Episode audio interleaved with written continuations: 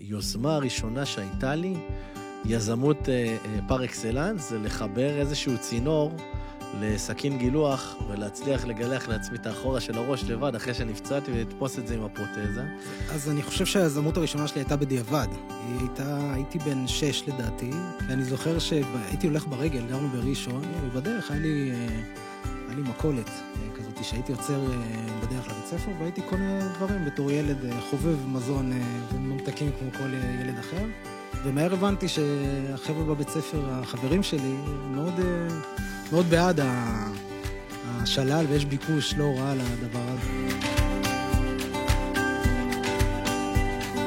היי זיו שילון, ערב טוב, מה שלומך? האיש והאגדה. אני חושב שאתה צריך להציג אותי יותר ממה שאני צריך להציג אותך, כי אתה מוכר ו- ו- וידוע, ולא מסובך לעשות גוגל ולהבין מי אתה. אז uh, זכות גדולה שלי להציג אותך, זה אייל קליין, מנכ"ל ומייסד גולה, uh, יזם סדרתי, איש עסקים. איש מהמעט שיצא לי להכיר, בראש ובראשונה, הוא אדם שרוצה לעשות טוב לאנשים אחרים, והכל בסופו של דבר מתכנס לנקודה הזאת. ובאמת הגענו כאן לדבר על המהפכה שאתם בגולה ואתה ברמת החזון שלך, עוד לפני שהחברה קמה אפילו, רוצים להביא לעולם, גם בהקשרים של ניהול פיננסי, גם בהקשרים של הדרך שבה אנחנו חיים את החיים שלנו, וכמה זמן אנחנו מבזבזים על דברים לא רלוונטיים שאנשים או גופים שרוצים טוב בשבילנו בפעם הראשונה אולי, ולא כמו היצרנים למיניהם, יכולים לעשות עבורנו. ומכאן והלאה אני רוצה שככה, אתה יודע, ניקח את זה וניתן לאנשים להתחבר לחזון הזה שעד כה הוא היה לא בר ביצוע בכלל, ואתם מביאים בצורה מדהימה וכל כך אותנטית לעולם. יאללה, אז בוא נתחיל. אחת מהדמויות שאני הכי לוקח מהם לאורך השנים, עוד מאז שהייתי מפקד בצבא, וגם לאחר מכן זה איש אדיר, שקוראים לו דוקטור פליקס זנדמן, הוא נפטר, זיכרונו לברכה, הוא המייסד של חברת וישי. חברה של שבבים הכי הכי הכי קטנים, זאת אומרת, הניוטרון של האטום, זה השבבים שמייצרים כמעט בכל מערכת שמכבדת את עצמה היום, או דרך מערכת הפעלה של טלפון סלולרי, ומטוסים ומכוניות ומחשבים, הכל יושב צ'יפים של וישי, ולא יש סיפור מדהים. יש סרט שנקרא ניצחון הסופי, וספר שנקרא דרכי מווישי. ושזה למעשה הייתה עיירה קטנה בפולין ש... של הסבתא שלו.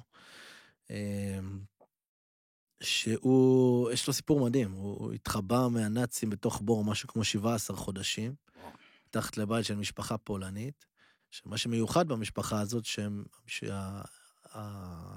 מי שהחביאה אותו הייתה ה housekeeping אצלו בבית לפני שהתחילה המלחמה.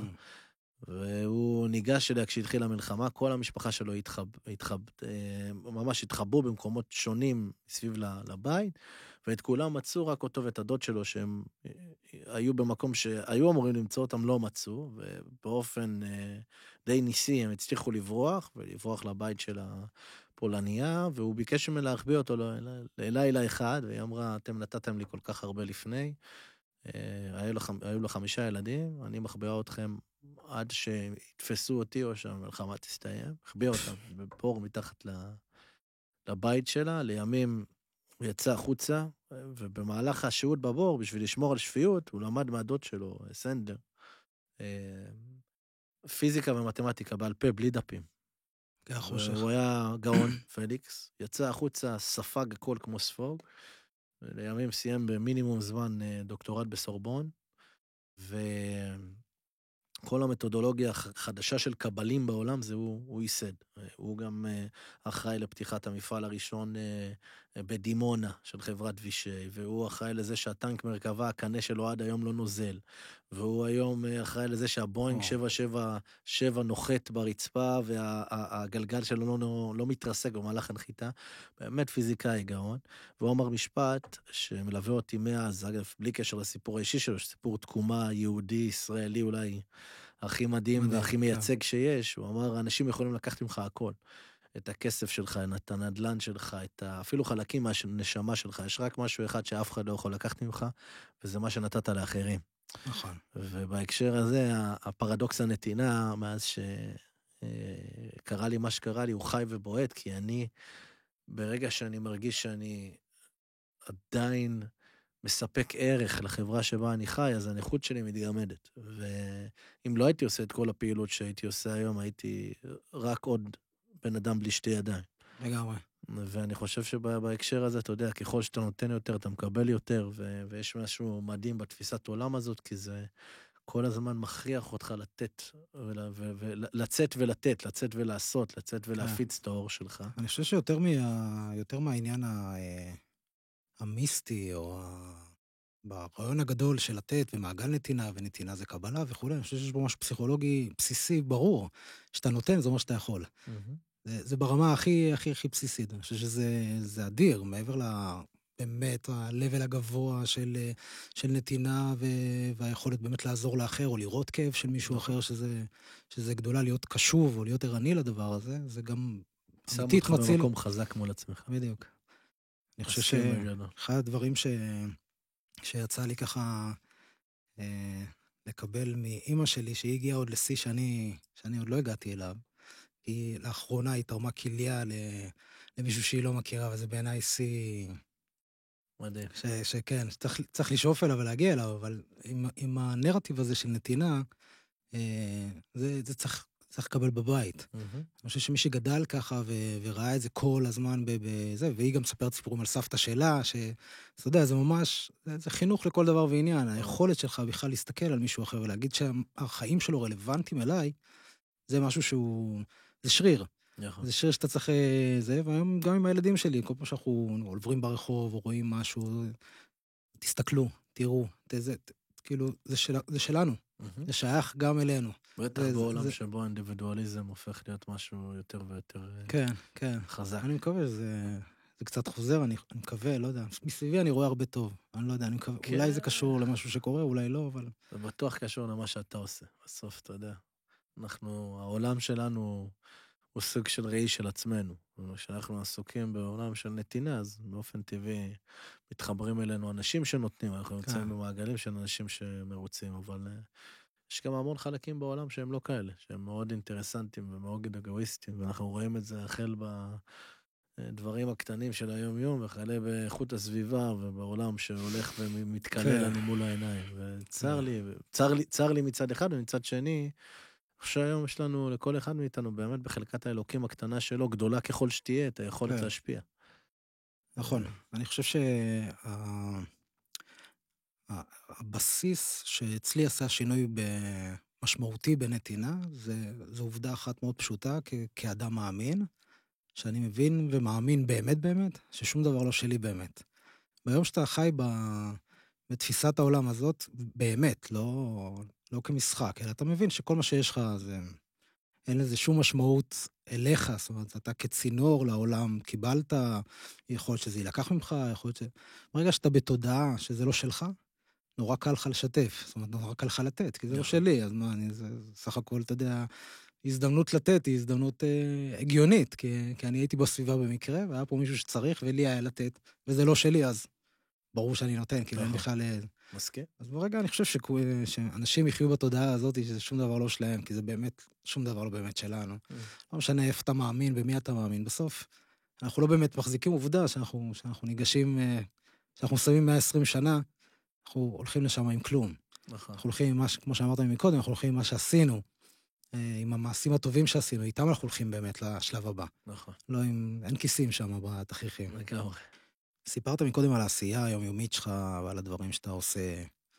אני מדבר ברמה העסקית, ביזנס לגמרי, וגם דברים האחרים שאתה עושה, שהם לא, שהם לא עסקיים, אבל חלק, מה, חלק מהשליחות שלך. כן, אז, אה, אז, אז אני מתעסק היום, היום המון עם עולם ההייטק, בעיקר אה, פרויקטים ומיזמים שהם אה, שלי, או פרויקטים ב-early stage, שלב מוקדם, ש, או שהשקעתי בהם, או ש... אה, הצטרפתי אליהם בפונקציה כזאת או אחרת. אה, יש לי ככה אקו סיסטם של מספר חברות שאני היום אה, מלווה או ממש מוביל מאז היווסדה. וזה תמיד דברים שהתחברו אצלי למקום שבו תמיד פיניתי עוד קצת זמן, או השארתי עוד קצת זמן להמשיך ולעשות פרויקטים חברתיים. אני יכול להגיד לך שבשנים האחרונות אה, הקמתי לא מעט פרויקטים, חלקם חיברו גם בין העולם העסקי לבין העולם החברתי. אה, חלקם לנכי צה"ל, חלקם לנוער בסיכון. בשבעה חודשים האחרונים התעסקתי כמעט אה, בין 50 ל-30 אחוז מהזמן שלי בעניין של אה, הרפורמה באגף השיקום של פצועי צה"ל, שהיא אחת הרפורמות המורכבות ביותר שידע השירות הציבורי בשנים האחרונות. כך גם מנכ"ל משרד הביטחון אומר בכבודו ובעצמו, אחרי באמת באמת שהבאנו את טובי המוחות, גם במגזר הפרטי וגם במגזר הציבורי, חבר'ה שהקימו מערכות בריאות, חבר'ה שיודעים להתעסק עם התחום הפסיכולוגי. הרבה מאוד אנשים שבאמת הטביעו את חותמם על גופים מגוונים בחברה הישראלית והבאנו אותם פנימה יחד עם משרד הביטחון בשביל באמת באמת לתקף את הנושא הזה אה, בצורה אחרת, ולהסתכל קצת מחוץ לקופסה ולהבין איך אפשר לשנות את הגוף הזה, שהמהות שלו היא בליבת הערכים של מדינת ישראל. כן. ואני יכול להגיד לך שקו פרשת המים עבר, ועשינו תהליך מאוד מאוד אה, טוב ויפה עד עכשיו, אבל יש עוד כברת דרך ארוכה לעבור. אה, וזה משהו שבאמת באמת הקדשתי לו את הזמן, כמו צו שמונה, זאת אומרת, אמרתי לשותפים שלי בכל, בכל הפרויקטים, חבר'ה, כן. קחו בבקשה את המושכות, שלושה חודשים, ארבעה חודשים, זה לקח בסוף שבעה, אבל לאט לאט גם חזרתי לעניינים, רוצו, אה, היו דברים שגם עסקית, הפסדתי מזה.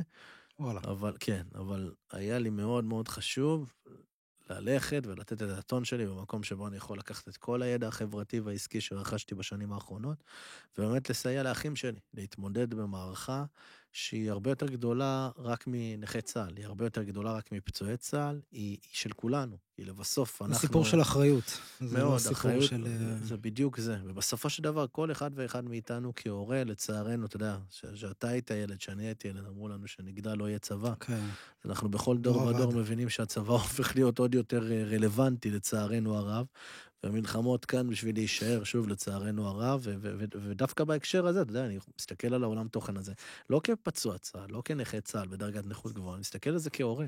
מחר בבוקר שהבן שלי יתגייס, ואני אשאף שהוא יתגייס למקום שבו התרומה היא המכרעת ביותר, אה, אני רוצה שהוא ידע, כשהוא מתגייס בשביל לתרום בלב שלם, שבמידה וחס וחלילה קורה משהו, המדינה שלחה אותו, תטפל בו. וזה ליבת האירוע מבחינתי. זאת אומרת, השלם כן. פה עולה על סך חלקיו, כי זה לא רק פצועי צה"ל, זה לא רק משרד הביטחון, זה גם משרד החינוך, וזה גם אה, אה, רווחה, וזה גם אה, אזרחות ותושבות תודה וטובה, וגם אחריות ציבורית. כל הדברים האלה ביחד מתכנסים לתוך אירוע אחד שהוא, נרצה או לא נרצה, מתכלל בתוכו את כל, ה, את כל הערכים אולי הכי בטן רכה של מדינת כן. ישראל. כן, אז קודם כל זה באמת שאפו, שאפו ענק על כל מה שאתה עושה. אני חושב שאני לא מצליח להבין את, ה, את החלוקה שאנשים עושים בין דברים חברתיים לדברים עסקיים, בעיניי אין כזאת. אני חושב שגם אנשי עסקים שחושבים עסקים צריכים לחשוב ערכים, ובערכים יש חברה, אין, אי, אפשר, אי אפשר להתעלם מזה. אני חושב שבמסלול החיים שלי, שהוא מסלול עסקי לגמרי, הוא מסלול שכל הזמן, זאת אומרת, כל הזמן עבד עם ערכים, זה שני, שני קווים מקבילים. הם לא באים אחד על חשבון השני, זאת אומרת, אתה יכול לרצות לבנות חברה שיש לה ROI חיובי, ושהיא חברה רווחית, והיא טובה, והיא אפילו מטפסת לגבהים גדולים, ואפילו עושה אקזיט, או הופכת ל unicorn, whatever. מהצד השני, להפעיל הרבה מאוד ערכים, גם בליבה של הפעילות שלך, וגם uh, במסביב שלה. בכל מה שאתה עושה, ואני חושב שאחד הדברים ש... זאת אומרת, אני לא זוכר ששאלתי את עצמי במיזמים שעשיתי, האם הם חברתיים כן או לא, או האם יש פה אה, ערכים כן או לא, בעיניי זה, זה אותו דבר. אני חושב שמה שאתה מייצג היום, אני חושב שהחיבור הזה שיש לך בין, בין המישן האישי והסיפור האישי, שתכף אולי נרחיב עליו קצת, אל מול, אה, אני חושב שכנראה הרצון, או ה, אה, לא יודע מה, הכניסה שלך או ההתחברות שלך לביזנס, וזה חיבור הגיוני מאוד, וטוב שהוא ככה, וכל דבר אחר בעיניי הוא פחות טוב. אם מישהו היה מגיע רק מביזנס, או מישהו שהיה מגיע רק מעולם החברתי, חסר פה דברים בשיחה בין האנשים, שאם מישהו לא מבין משהו, את אחד משני המסלולים האלה, אז זה פוגע במסר, כי העולם העסקי נותן הרבה ערכים טובים, והוא נותן גם הרבה אה, מיומנויות שגם בעולם החברתי צריך אותם, נכון, והפוך. נכון. אז אני חושב שהם אחד. והשאלה שרציתי לשאול אותך מקודם, זה, אני לא יודע אם היא שאלה פופולרית, כן או לא, אבל רציתי לשאול אותך, אה, אני מניח שאתה הגיוני מאוד, אני, לא, לא, אתה יודע, אומרים ש, שקשה לשים את עצמך בנעליים של מישהו אחר, אלא אם כן היית, אלא אם כן היית במקומו, מה שנקרא. אבל אני מניח שיש לך מדי פעם איזושהי שאלה או תהייה, מה היה קורה אם לא? זה נראה לי משהו שלא, אני לא טועה, נכון? אה, הייתה. הייתה. הייתה והפסקת. במקום מאוד מאוד מודע. זאת אומרת, זה סוג של החלטה. כי אם אתה מסתכל על השאלה הזאת, מה היה קורה אם... לא, זה לופ מטורף. נכון, זו השאלה שהיא הכי טריוויאלית שהיא תעלה, כן. עשרות פעמים ביום, אבל מהצד השני, זו השאלה הכי לא יעילה שאתה לא, יכול לשאול את עצמך. חד משמעית. אבל השאלה שלי היא לא זאתי, השאלה שלי מתבססת על ההבנה הזאת שכנראה זה קרה. אה, אני מדבר על הפעילות העסקית והחברתית שאתה עושה. כן. זאת אומרת, אתה, היית עושה את זה כך או כך? הייתי בצבא היום כנראה. אם אתה שואל אותי מה הייתי כן. עושה, אז כנראה, ש... כנראה שהייתי... תשמע, מאוד אהבתי את הצבא, מאוד, אה, מאוד סופקתי ממה שעשיתי. הייתי רגיל להיות בנתינה מאוד מאוד עוצמדית, אתה יודע איך זה. כן. אתה בעצמך, שירת בגצר צנחנים, היית לוחם בתקופה מאוד מאוד מורכבת. כן. אני אשמח לספר לי קצת על חומת מגן, כן. כל האירועים של מסביב. באמת, אה, בואו נגיד, אה, שנייה לפני שהמראת לארצות הברית, קיבלת את, אה, את התופת של מדינת ישראל בפרצוף. במיטבה, כן.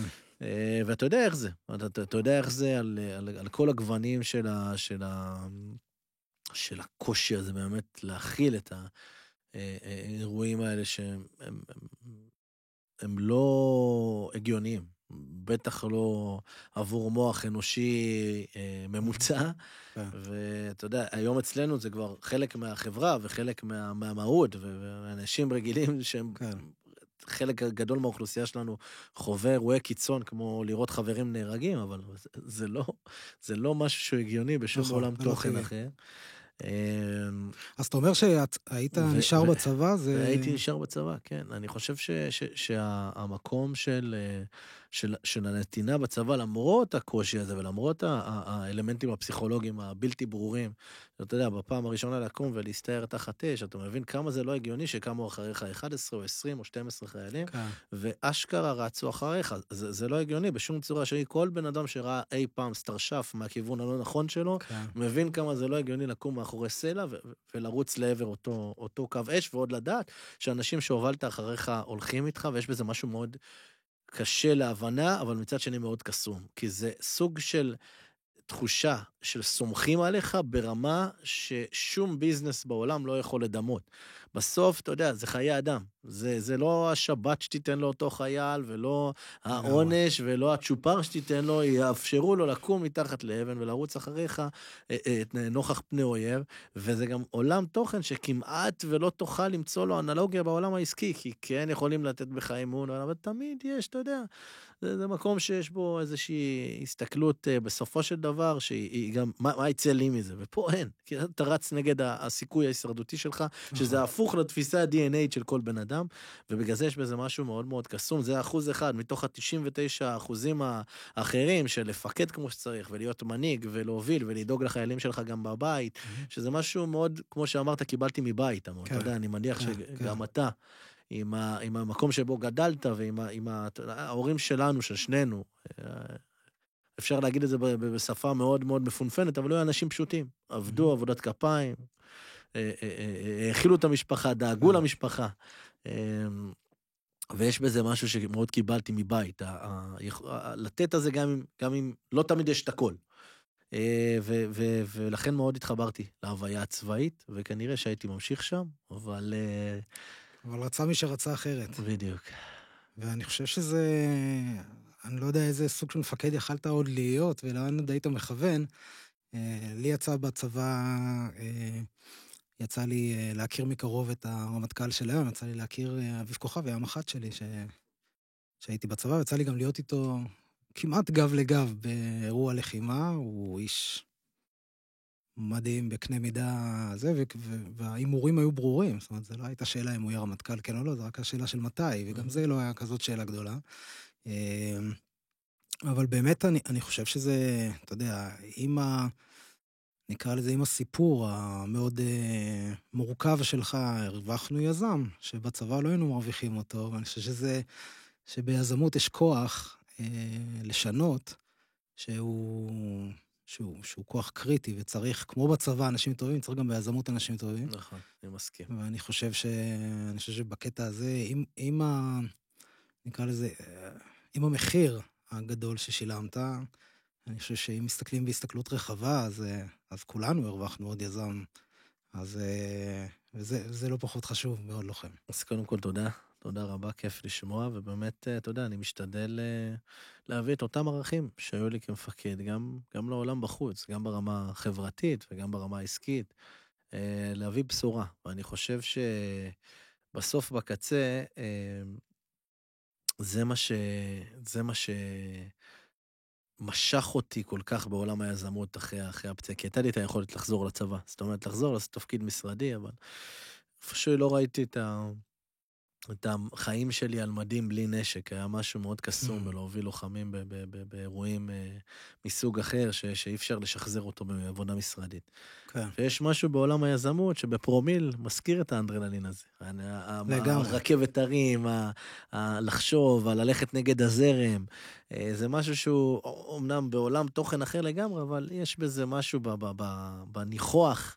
שמזכיר את התעצומות נפש שאתה צריך להביא גם בעולם אה, המנהגותי ולפעמים לעשות דברים כנגד כל היגיון אה, בריא בסיסי, ועדיין נכון. לגרום לאנשים ללכת אחריך תחת אותם אה, תנאי מצב עולם של, של חוסר היגיון לעיתים. נכון. אני חושב, שב... אני חושב שזה, אגב, מה ש... מה שהוביל אותי להיות יזם, אני חושב שה... אז, אז באמת בוא תספר לי קצת, אני כאילו, אני, אתה יודע, אני מחכה מתחילת השיחה, אנחנו מדברים על דברים ברומו של עולם, אבל אני כן. לא מחכה לשמוע ממך, אייל, אני מכיר קצת וקצת אה, ככה... אה, אה, התעמקתי ממש בקטנה בסיפור החיים שלך לפני, וכל הדברים המדהימים שעשית בדרך. אה, בוא תספר לי, א', מה, מה הביא אותך להפוך להיות יזם, בטח הייטק, שזה הכי ארדקור שאפשר לבקש בתחום היזמות, וב', קצת על גולה, ועל מה אתם עושים כאן. טוב, אז נחשוב כמה אחורה, כמה אחורה ללכת, אבל אני... אני אנסה לתת קצת מה... קצת מה... מה-40 שנה האלה ש... שאני חי בהם. אני, אני חושב אה, שבבסיס של הבסיס, אני חושב שכל מה שתמיד אה, מוביל אותי בדרך זה, זה התרגשות. אני חושב שזה התרגשות ותשוקה, וככה אני גם בוחר את העובדים, ככה אני גם בוחר את, ה... את האנשים שהולכים איתי, את השותפים. בסוף, שמה התמונה, אני אגיד בזהירות, 90 אחוז מה... מהסיכוי להצליח, אותה, אותה התרגשות. אני מדבר על כל הזמן, ואני חושב שעם הזמן אני גם מדייק את זה יותר ויותר, כי אני מבין טוב יותר מה, מה באמת נוגע ומה באמת עושה לי את זה, ומה באמת גורם לאנשים לרצות לבוא ולהתגייס, אפרופו צבא, אחרי, uh, אחרי רעיון או אחרי יזמות כזאת או אחרת. ואני חושב שכמו שאמרתי מקודם, החיבור הזה של לרצות לעשות שינוי משמעותי באיזשהו עוול שאתה שאתה מוצא, ואולי בעיקר להאמין שאפשר לתק... לתקן, אני חושב שזה מה שעושה בסוף את ה... זה מה שעושה את ההבדל, זה מה שגורם לי את, ה... את הכיף הזה לקום בבוקר ואת ה... את הרצון הזה להמשיך בכל הכוח. ואני חושב שבלחימה כמו בלחימה, אם אתה לא מאמין באמת שאתה, מה שנקרא, שאתה צריך לסכן את מה שאתה צריך לסכן בשביל לגרום לדבר הזה לקרות, או להגן אה, בעולם שלנו להגן על המדינה, או בעולם העסקים להגן על החזון, או להגן על, ה, על המשימה, אז בסוף, ה, ה, ה, נקרא לזה, הקו הוא אותו קו. בסוף אתה הולך אחרי איזשהו משהו שאתה מאמין שהוא הגורם שיעשה את השינוי, אתה רותם את הכוחות הכי טובים שאתה יכול, כולל אותך עם כל הוויתורים, ויש הרבה ויתורים, אתה בטח מכיר את זה, mm. ואתה, ואתה אומר אחריי. בסוף אתה, בסוף אתה צריך להגיד את האחריי הזה, כי... אה, הוא זה שגורם לאנשים לרצות לקום, ואתה זה שצריך לתת להם את הכוח לעשות את זה. Mm-hmm. אני חושב שלאורך הזמן, כמו שאמרתי מקודם, אה, תמיד חשבתי איפה...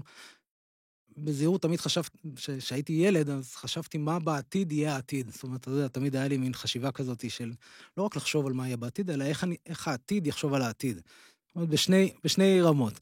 אז, אה, אז תמיד הצלחתי לזהות כל מיני עוולות, שאני חושב שהן דורשות תיקון. מהמם. ואחד הדברים ש...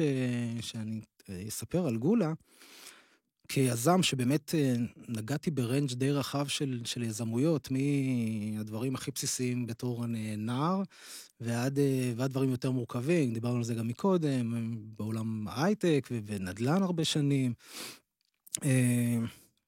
אני כאילו מרגיש שבגולה, כאילו זה ה... נראה לי, אני אקרא לזה, זה כאילו הדבר שבשבילו עשיתי את כל הדרך. אתה מכיר את התחושה הזאת? בטח. אז אה, שהכל מתכנס לשם. בדיוק. אז אז כאילו... תתחיל איתי רגע מההתחלה. ספר לי נניח על היזמות הראשונה.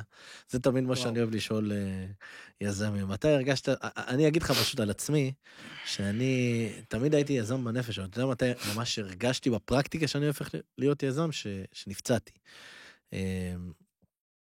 ה- היוזמה הראשונה שהייתה לי, יזמות אה, אה, פר אקסלנס, זה לחבר איזשהו צינור לסכין גילוח ולהצליח לגלח לעצמי את האחורה של הראש לבד אחרי שנפצעתי ולתפוס את זה עם הפרוטזה.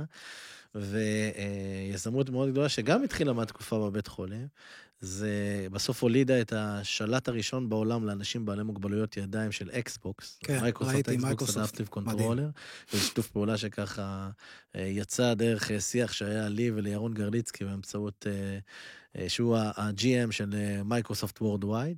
ובסוף, אתה יודע, זה, זה צורך שראיתי, זה אה, אה, מעגל שלם שאמרתי לעצמי, לא יכול להיות שאין מוצר כזה, באמת שחקרתי, הבנתי שאין מוצר, וליזם יש שני, שני, נקוד, שתי, שתי נקודות כאלה, שהוא הוא אומר לעצמו, האם אתה עכשיו רץ קדימה, או האם אתה שומר את החלום שלך במגירה, כי אם אני לא אעשה את זה, אף אחד לא יעשה את זה. אז אני חושב שהיזמים שבאמת באמת עובדים עם הלב, הם יוציאו את זה לפועל, גם אם זה לא, גם אם זה לא הם לבד. וזה מה נכון. שאני חושב, השיתוף אה, פעולה הזאת עם מייקרוסופט, ואני שואל אותך בהקשר הזה, כי אה, היז... ה- תפיסת עולם שלי כיזם, אני חושב שהתעצבה אצלי ממש משמעותית אה, אחרי הפציעה. ואצלך, אני יודע שזה התחיל עוד הרבה לפני, ובגלל זה, זה אני שואל. אני... מעניין אותי לדעת מה באמת הרגע שאתה אומר, זאת הייתה היזמות הראשונה שלי. וואו, אז, אז אני חושב שהיזמות הראשונה שלי הייתה בדיעבד. היא הייתה, הייתי בן שש לדעתי, כיתה א', יצא לי להתראיין ממש. מוקדם. כן, ולכן היא גם הייתה בדיעבד, כי לא ידעתי עדיין להגיד יזמות ועסק וכולי, אבל אני זוכר ש... וזה גם אה, היה, היה פרויקט חברתי עסקי, כי אני זוכר שהייתי הולך ברגל, גרנו בראשון, והייתי הולך ברגל רוב הפעמים, זה היה בערך איזה חצי שעה הליכה. מה שהיום אם אני אגיד לילדים שלי לעשות אה, לא יקרה, אבל אז זה היה נראה הגיוני, ובדרך היה לי... אה, היה לי מכולת אה, כזאת שהייתי עוצר אה, בדרך לבית ספר והייתי קונה דברים בתור ילד חובב מזון וממתקים כמו כל ילד אחר.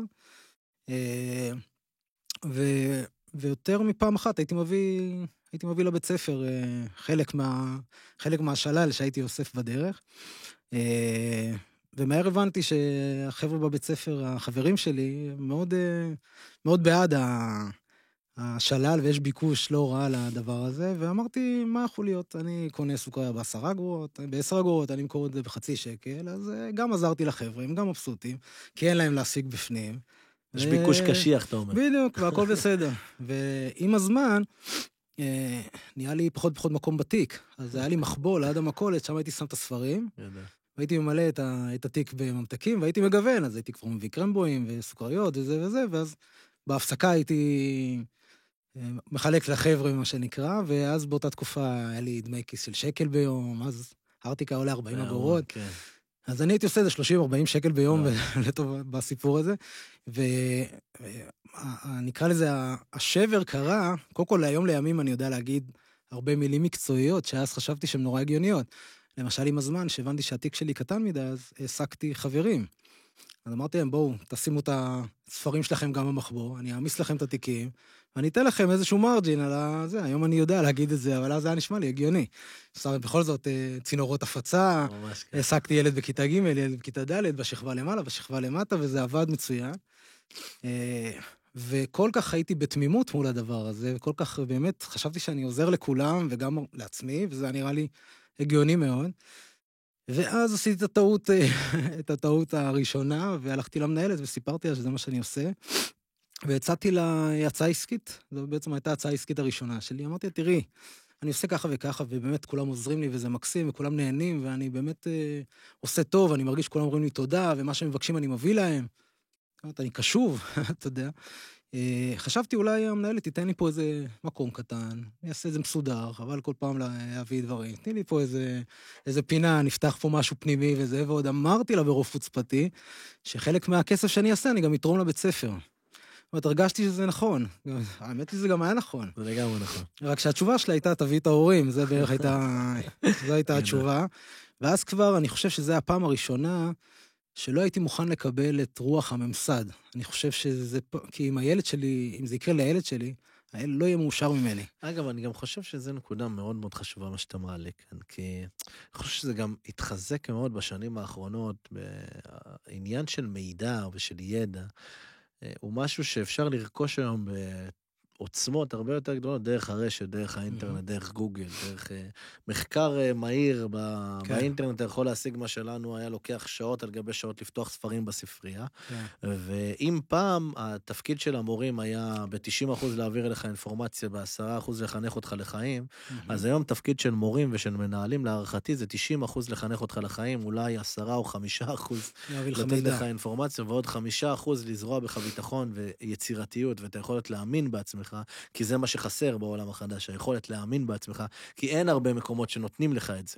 כי נכון. האינדיבידואליזם שולט היום, גם כי רוב האינטראקציה היא דרך מסך, וגם כי אה, אה, אה, ילדים מתחבטים עם סוגיות, בעיקר עם עצמם, והפתיחות היא הרבה הרבה יותר קטנה. מהפועל היוצא, ש... אין היום את היכולת לנהל מערכות יחסים כמו שהייתה בעבר, זה הדור החדש, זה, מש... זה, זה מאפייניו.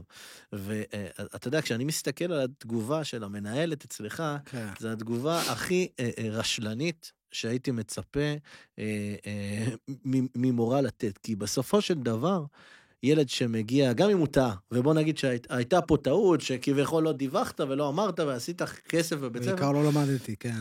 אבל מה אתה עושה? אם זה היה ילד שהוא פחות חזק ממך, אה, מנטלית, ופחות דרימר ממך, הוא היה אומר, טוב, הנה, קיבלתי סטירה על האף, בשנייה שעשיתי יזמות מדהימה, הקמתי פה חצי עסק שגם עושה טוב וקיבלתי סטירה עליו, אני לא עושה את זה יותר.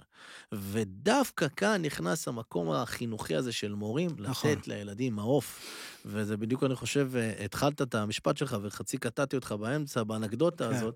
אני חושב שגם אנחנו כהורים, שאמרת, אתה, אתה לא היית שמח שהילד שלך חוזר, היה חוזר אליך ואומר לך, ככה המורה או המנהלת התנהגה אליי, והיית תומך בו, בהנחה והוא היה עושה משהו. לגמרי. לגמרי, אני חושב שלי זה עשה מצוין, כי זה נתן לי להבין שמסגרות שלכאורה מקבלות הערכה, אתה יודע, בית ספר, זה אתה לומד שזה... אורים ותומים. בדיוק. אז אה, לי זה עשה מאוד טוב, כי אני הבנתי שהקופסאות האלה... הם אה, לא בטוח אה, בשבילי, ויותר מזה הבנתי שגם מה שהם אומרים הוא לא בטוח נכון. ואני חושב שמגיל מאוד מאוד קטן, וככה אני גם מחנך את ילדיי, זה לערער על עובדות. זאת אומרת, אנחנו חיים בעולם שבו אנשים הרבה פעמים, או התקשורת, או אנשים שמדברים איתנו, אפילו ברמה האינטימית אישית, הרבה פעמים קובעים עובדות. אחד הדברים, אחד ה... אה, נקרא, אחד הדברים שצריך להשריש בנו כבני אדם, אני חושב, וזה גם חובתו של כל יזם, היא קודם כל לערער. לערער על העובדה, לחשוב עליה שוב, לשאול למה. בכלל, העולם של לשאול שאלות הוא עולם הרבה יותר חשוב מאשר לתת תשובות. Mm-hmm. האפשרות של באמת אה, לפתוח את הראש, גם מהמקום הצנוע, לא ממקום אה, זה, אבל באמת לשאול אה, למה אנחנו עושים ככה, למה חשבת ככה, למה חשבת אחרת, כי אמרו זה לא תשובה, או כי קראתי זה גם לא תשובה היום, הרי אתה קורא היום דברים שלגמרי הוכתבו על ידי בעלי אינטרסים. נכון. אז אני חושב שזה מה ש... זה אחד הדברים הראשונים שחוויתי כ... כאיזשהו ברקס בגיל צעיר, ואני חושב שזה נתן לי, נתן לי המון, כי מאז בעצם ועד היום, לא הלכתי באף תלם, בשום מקום, בשום דבר כמעט, אה, ואם כן, זה היה עם אג'נדה מאוד מאוד ברורה וקצרה, אה, ותמיד חיפשתי את המעבר, תמיד חיפשתי על מה עוד לא חשבו, תמיד חיפשתי איפה אפשר לתת עוד אימפקט. אה, איפה באמת יש קושי, ההסתכלות הזאת, הערנות הזאת לסביבה, אני חושב שהיא רק מהמקום שבו אתה מחליט ש... שהסביבות המרובעות, שמוכתבות מלמעלה, הם nice to have, לא, mm. לא מעבר לזה. אתה לא חייב לחיות בהם, וזה לא אומר שאם אתה לא חי בהם אתה, לא, אתה פחות טוב ו- וכולי. ואני חושב שזה גם הדרייב שנתן לי לרצות להוכיח לעולם, שזה שאני לא בתוך הקופסאות האלה, זה דווקא לטובתי ולטובת העניין, וזה לא לרעתי. כי המשפטים כמו לא יצא ממך כלום, או אם לא תלמד, אף אחד לא, אף אחד לא יעסיק אותך, אם לא תהיה זה, אז אף אחד לא יקבל אותך, כל מיני כאלה שכולנו גדלנו על זה. אה, אף פעם לא יישמתי את זה. זאת אומרת שאני, שאמרו לי אף אחד לא יעסיק אותך, אמרתי, למה צריך להעסיק אותי? אני יכול, אני יכול להעסיק אחרים.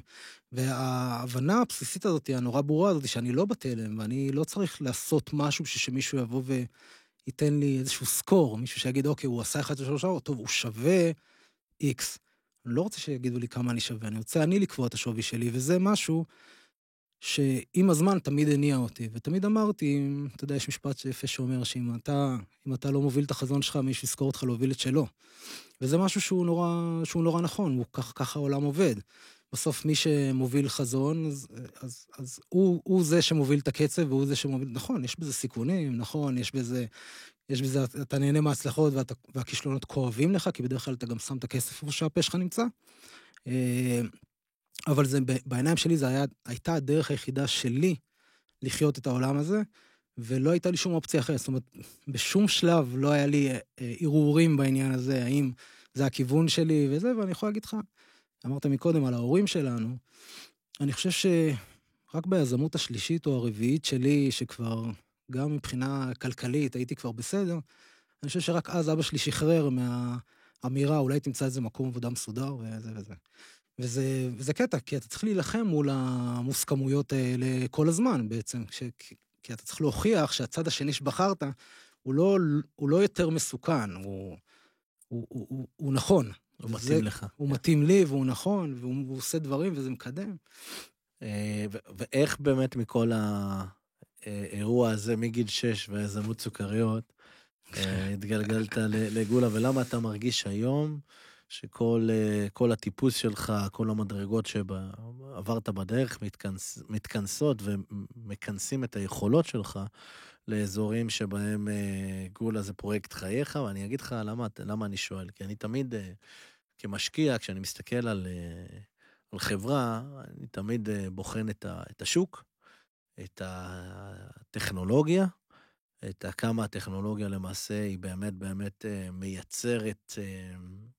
לא רק, לא רק innovation ברובד הפתוח, הפשוט של המילה, אלא disruptive innovation. יש mm-hmm, היום אנשים mm-hmm. מתבלבלים המון בין, בין נכון. innovation לבין novelty. לעדכן גרסה זה לא חדשנות. Mm-hmm. באמת, באמת להגיע ולעשות disruption עמוק לשוק מסוים, אין הרבה חברות שעושות את זה.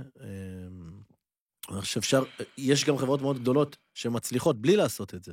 עכשיו, חברות שהן באמת באמת משנות מציאות, אה, יש להן אפיק מאוד חזק של disruptive innovation, למרות שפה, אתה יודע, גם צריך להתחשב בזה שאת המג'ורטי לוקח זמן לשנות, ו- ותמיד זה צריך להגיע ממקום שקצת יותר מכירים, אבל ה vision הוא שם. אה, כן. אה, ו- ו- ואני מעל הכל תמיד מנסה לאבחן את הרלוונטיות של היזמים הספציפיים בהקשר לבשורה שהם רוצים להביא לעולם. כי בסופו של דבר אני חושב שזה ה match הכי חשוב בעיניים של משקיע, לבוא ולדעת האם היזם הספציפי הזה, שהוא יכול להיות מנהל מדהים בחברת retail מאוד מאוד גדולה, או יכול להיות אה, אה, מנהל מדהים בארגון מאוד מאוד גדול של 700 ו-800 עובדים, שנע על סטנט, שטנץ מסוים, אבל יכול מאוד להיות שלעבור את כל הערים וגבעות ואת כל ההתאמות ואת הגמישות בשביל להוביל חזון אה, אה, שיש לחברה, אין לו. גם אם הוא מוכשר מאוד בדברים אחרים, ויכול מאוד להיות אה, אה, אותו אחד שהוא יותר אה, אה, סלופי בפרטים הקטנים, והוא מקיף את עצמו באנשים הנכונים, שיודעים לתת לו את המעטפת בכל הדברים שהם יותר strict ב operation של החברה, אבל יש לו את היכולת להתאים את החזון שלו בצורה מדויקת, בשקיקה, אה, לחזון של החברה, אז יכול להיות שיש שם match יותר, אה, יותר חזק, וזה מה שאני בדרך כלל מנסה לאפיין, אז, אז תן לי את משנתך בנושא הזה. אז אני אתן לך. אני אגיד ככה, קודם כל, ברמה הכי בסיסית, אה, ברמה הכי בסיסית, אנחנו, אה, מה, ש, מה שמניע אותי ב, ב, בבוקר טוב שלי, זה, זה לעשות טוב. זאת אומרת, אני אמיתית מסתכל על השוק היום, ותכף אני אסביר קצת יותר לעומק, ואני רואה עיוות ענק. אני רואה עיוות שהוא כמעט, הוא, הוא עיוות קיומי, לא כמעט, סליחה, הוא עיוות קיומי אמיתי, שכאילו, אני, אני יודע למה אה, אף אחד לא מדבר עליו, כי זה לא נוח למי, לבעלי האינטרס, אבל הוא עיוות שאי אפשר, להת, אפשר להתנגח בו, הוא עיוות אמיתי, הוא קיים. העיוות הזה בגדול, ו- והאמת שאני לא יודע אם זה הזמן באמצע וזה, אבל האמת שכיף לי לדבר איתך, כי, כי אתה כאילו, אתה, אתה על כל הרנג', אתה, אתה מבין מצוין, ואתה גם יודע לדבר את השפה הזאת, גם את השפה הזאת, אז, אז כיף לי, ואמיתית, מעבר ל, עכשיו לראיון בינינו, כאילו בא לי רגע, בא לי רגע שנייה שת, שתהיה איתי, מה שנקרא, מרוכז, כי באמת יש פה משהו מאוד מיוחד, שאני לא הצלחתי למצוא, ואני אומר את זה בכנות ובצניעות, אף אחד שצריך לאתגר את החזון הזה, בסדר? ואני אשמח ללמוד ולדעת, ואם יש לך משהו שהוא כזה, אז, אז לך על זה. אנחנו מדברים היום בדיוק של הדברים, אנחנו מדברים על ניהול חיים אופטימליים. אנחנו מדברים על ההבנה הנורא בסיסית שהיום הפרט, אני, אתה, לא משנה, כולנו, נמצאים בידיעה אמיתית וברורה של, uh, בהסתכלות על העולם ועל השפע בעולם, אנחנו מסתכלים ואנחנו אומרים, בוודאות שאנחנו רוצים דברים, אנחנו חייבים דברים, אנחנו יכולים להגיע ולגעת ו- ולקנות דברים, אנחנו... זה ברור לנו, אנחנו רוצים הרבה יותר, אנחנו, כי אנחנו מסתכלים על השפע הגדול הזה, וזה נורא ברור שאנחנו כל הזמן רוצים, ו, וגם יכולים סוף סוף גם לגעת, ותוחלת אה, החיים התארכה, אז אנחנו גם חייבים לגעת בהרבה מאוד דברים וכולי. ומהצד השני, אה, יש מובהקות מאוד ברורה לזה שאנחנו לא יודעים מתי, כמה, למה, איפה, איך. זאת אומרת, יש פער בלתי נתפס בין השפע הגדול הזה ובין מה שאנחנו רוצים לגעת בו, האוטומט שלנו לרצות לתפוס מלא דברים בעולם ולגעת בהם, לבין, נקרא לזה, חוסר היכולת שלנו להבין בבסיס מה לעשות, איך לעשות, כמה לעשות, מתי לעשות, כי זה מורכב, זה המון. ונקרא לזה, ב-20 שנה האחרונות, זה יצא מגדר השליטה שלנו. העולם גדל כל כך, או לא גדל, הוא התקרב פשוט. אז הוא נראה, הוא מאוד מאוד גדול, יש בו אין סוף אפשרויות עבורנו. הפער הזה, בתפיסה שלי, גורם בהכרח הפסד. כי כשאני רוצה לעשות דברים, או חייב לעשות דברים, אבל לא יודע מה, מתי, כמה ולמה, אני בהכרח מגיע לנקודת הפסד, כי אני, אני אפגע לא נכון. סטטיסטית, אני אפגע לא נכון. כשאני נמצא בתודעת הפסד, אני מתוסכל. ומחקרים מראים שיש הרבה מאוד אנשים היום שמסתובבים בתחושת תסכול, הם לא יודעים להצביע עליה למה, כי כאילו העולם הפך להיות יותר טוב, אנחנו הפכנו להיות קצת יותר מתוסכלים, קצת יותר מבולבלים. כשאנחנו נמצאים בתסכול ובבלבול גדול, אנחנו בדרך כלל עושים טעויות, וטעויות גורמות להפסד. ואז אנחנו במעגל, אתה זוכר, הפסד, תסכול, טעות, הפסד, תסכול, טעות, כולנו נמצאים באותו מעגל, כל אחד בווליום שלו, כי יש כאלה שטועים פחות, יש כאלה שטועים יותר. אבל בגלל האפשרויות, אנחנו בהכרח בהפסד. אתה, אתה איתי?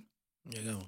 אוקיי, אז, אז אם, אנחנו, אם אנחנו מבינים שאנחנו בהכרח בהפסד כעולם, והאפשרויות שלו הן כל כך גדולות, ואנחנו לא יודעים מה, מתי, כמה ולמה, אז אנחנו בתוך המעגל הזה. במעגל הזה, כל היצרנים מחפשים אותנו. הפרסומות שאתה מקבל לפיד בפייסבוק ובטלוויזיה, כולם מקווים לפגוש אותך שאתה בין התסכול להפסד. כי כשאתה מתוסכל ומבולבל אתה עושה שטויות. לא משנה באיזה עולם, אתה פשוט עושה שטויות, כי אתה רוצה להשיג ואתה מתוסכל מזה שאתה לא יודע איפה ומה ולמה. ואז אתה עושה שטויות. והמפרסמים, גוגל ופייסבוק וכל החבר'ה הטובים, כולם מוצאים אותך בנקודה הזאת. כשהם מוצאים אותך בנקודה הזאת, אתה בדרך כלל עושה טעות. ואז זה חוזר חלילה, אתה עושה טעות, אתה אתה מתמודד, מרגיש את ההפסד, אתה עוד פעם מתוסכל וכן הלאה. מה שגרם לי לחשוב זה שקודם כל מה שאמרתי עכשיו זה, זה עובדה, זה לא פרשנות של אייל, העולם באמת גדול, אנחנו באמת כבר לא מסוגלים כמוח אנושי להכיל אותו ולהבין מה, מי איתנו, מי נגדנו. ואז עם כל הטכנולוגיות שנמצאות בצד השני, מה שנקרא, שהן תוקפות אותנו כך או כך, איפה הטכנולוגיה מהצד שלנו? זאת אומרת, איפה המנגנון הזה שיודע באמת לשמור עליי בתוך כל העולם הגדול הזה, ובאמת לשרת אותי, לא לשרת את המפרסמים ואת היצרנים ואת בעלי האינטרס ההפוך. מי משרת אותי? ואז אתה מסתכל לתוך, לתוך העולם, אנחנו התמקדנו בשלב ראשון בעולם הפיננסי, כי, כי זה העולם הכי מג'ורי, הוא, הוא, הוא נוגע בהכל. אתה, אתה מסתכל על העולם, אתה אומר, רגע, שהבן אדם נמצא בבלבול ובתסכול נורא, שהוא צריך עזרה, למי הוא פונה? ועשינו גם איזשהו סקר, ואנחנו חוקרים את זה, תכף נספר, אנחנו גם מקימים מכון מחקר בעניין הזה, כי זה מאוד מעניין ולא כל כך חוקרים את זה. סליחה, בן אדם ממוצע שיש לו, אה, שנמצא בתסכול אה, ובבלבול, הוא פונה לאחד משלושת האופציות הבאות. הוא פונה לחבר, אפילו אם החבר הזה הוא אה, נהג או רופא או זה, הוא פונה אליו ומתייעץ איתו, שזה כנראה לא רלוונטי. הוא פונה לבנק ולחברת הביטוח או לסוכנות הביטוח, ווטאבר, לשם, זה בדרך כלל אנשים לשם הולכים. ואז אני מסתכל על אותם חבר'ה ואני אומר, בוא נשים רגע את החבר בצד, כי חבר זה בוודאי לא דמות אה, אה, מקצועית לפנות אליה. אה, ואני מסתכל על שני הפונקציות השונות, הם שניהם מחזיקות באינטרס הפוך. הם שניהם אנשים שמייצגים יצרנים. זאת אומרת, היצרנים, הבנקים, חברות הביטוח, חברות האשראי, בתי ההשקעות, כולם הם יצרני מוצרים פיננסיים, שכשהם מייצרים אותם, הם מחפשים אותנו. הם מייצרים אותם בלי קשר אלינו, יש להם הרבה מאוד כסף, הרבה מאוד מדיה, דוחפים אותה לשוק, ואנחנו, ב, אתה זוכר, תסכול, בלבול וטעות, אנחנו שם רוכשים. אה, אז אמרתי, זה עיוות. אם אני גם ככה בתודעת הפסד רוב הזמן, כי אני לא מצליח להיות באופטימום של החיים שלי, כי יש שפע נורא גדול, בנקודה הזאת שאני רוצה להתייעץ, אם אני מתייעץ עם מישהו שהוא באינטרס הפוך משלי, אז לאן אני יכול להגיע? זאת אומרת, מפגש בין שני אנשים שאחד מבולבל ואחד בעל אינטרס הפוך לא יכול להסתיים טוב. וזה כל כך מג'ורי החיים שלנו, כי אם אני עושה טעות, אתה יודע, אני תמיד אוהב להשוות בין עולם הרפואה לעולם הפיננסי. בעולם הרפואה, אם אתה עושה שטות, אתה תפגע בעצמך. בעולם הפיננסי, אם אתה עושה שטות, אתה יכול גם לפגוע בילדים ובנכדים שלך. עכשיו, כולנו עושים טעויות על מלא, השפע מוצרי ענק ותוקף אותנו בלי סוף. אם אתה מכיר, אתה בוודאי מכיר, יש אה, אה, לר שלם שהוא באינפלציה ענקית של הרבה מאוד יועצים, אתה מכיר את זה? יועצים כאלה קופצים בטיקטוק, בפייסבוק, כולם רוצים לספר לך למה אתה אה, לא, לא מבין מספיק טוב, ובוא תלמד על הקריפטו, ובוא תלמד על הזה, וה-NFT, ובוא תראה את הזה, ובוא תשקיע ב-SNP, וכולם מדברים מוצרית, הרבה מאוד, והטענה של גולה זה שמוצרי זה לא מוסרי יותר. אתה לא יכול לדבר איתי על מוצרים. שהעולם נהיה מורכב, כמו שהוא היום, ואני נתקף מכל עבר במוצרים, צריך לעצור. גולה אומרת, קודם כל, תעצור שנייה אחת רגע עם הטעויות, כי לא, זה לא נגמר. אתה כל הזמן תתדלק מישהו אחר. תיקח הלוואה, ואחר כך תיקח עוד הלוואה שתתקן את ההלוואה, כי ת... הדבר הזה לא, הוא, לא, הוא לא מפסיק. אז, אה, אז צריך לעצור בשלב הזה, כי אנחנו כל הזמן מניעים את הגלגל שגורם לנו לה, להמשיך ולהפסיד. אז 50% מהעבודה שלנו בגולה זה קודם כל לבנות את, ה, את השיטה של, של איך להביא, איך איך בעצם לדעת מי אתה. זאת אומרת, איך לדעת מי הבן אדם. כי הדבר הראשון שאני רוצה לעשות בעולם מורכב שהוא נגדי, זה קודם כל להבין מה אני רוצה. כי אם אני לא מבין מה אני רוצה, אתה מכיר את זה שאתה הולך לקניון ואתה, ואתה רוצה, ואתה אמרת, אני אקנה, נראה מה, מה יש, מה שנקרא. ואתה פתאום חוזר עם הרבה מאוד שקיות הביתה. הסיבה שלא באת מוכן, לא ידעת איזה מכנס בדיוק אתה צריך. אם היית בא עם המכנס, היית יודע בדיוק מה אתה צריך, סיכוי סביר שהיית יוצא עם המכנס, ואולי עם עוד איזשהו זוג ארבעים. הסיבה שיצאת עם הרבה מאוד שקיות זה כי נכנסת בלי לדעת מה אתה צריך. ובעולם שפע בלתי מוגבל, הדבר הראשון שצריך לעשות זה רגע להסתכל על עצמי ולהגיד מה אני צריך, מה אני רוצה, מה נכון למשפחתי, לילדיי, אה, אה, ומה אני רוצה להשיג בחיים, ואז לגשת חזרה לעולם השפע ובאמת לקחת את מה שנכון לי. אז מה שגולה עושה היא בעצם פלטפורמה טכנולוגית ואז אנושית, או גם וגם, שמאפשרת לך פעם אחת להבין מי אתה, ואז מתוך זה לבנות אה, אה, תוכנית עבודה לחיים, מה שנקרא, תוכנית עבודה שלי, אל מול החיים, ה, ה, ה, נקרא לזה, המאוד מורכבים שיש שם בחוץ. אז איך באמת, מבחינה טכנולוגית? אז הדבר הראשון שאנחנו עושים, ובזה אנחנו משקיעים למעלה מ-50% מהמשאבים וכוח האדם, בלבנות את ה-DNA האישי של, של אדם.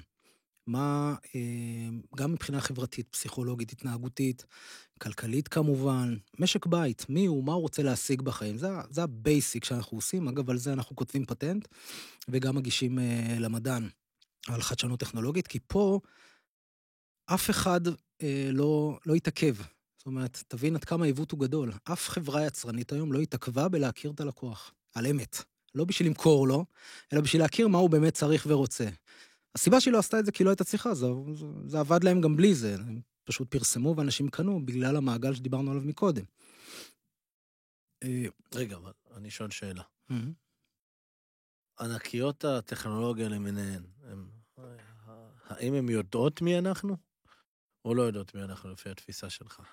זה, זה, שאל, זה שאלה טובה, והשאלה היא לא אם הן יודעות או לא יודעות, השאלה לטובת מה הן יודעות או לא יודעות. לטובת מה? הן עושות את זה לטובת הנקודות תורפה שלך, הן רוצות לדעת איפה הכי נכון לפרסם לך, מתי הכי נכון לפרסם לך, באיזה נקודות אתה חלש יותר, באיזה נקודות אתה חזק יותר. אה, פרסום עובד על רגש, רוצים להבין איפה אתה, איפה אתה נגוע ומתי אתה נגוע, ולפי זה הן תוקפות, וככה הם גם, זה המודל הכלכלי, זה המודל העסקי שלהם. Mm-hmm. גולה רוצה להיות חברה שמשתמשת בהרבה מאוד דאטה, אבל הפעם לטובתך. לטובתך כי אתה חייב צריך, ו, אה, ואין ברירה אלא לחיות בעולם החדש עם חיים שיש גם אה, מישהו מהצד שלך ששומר על, ה, על השפע המטורף הזה.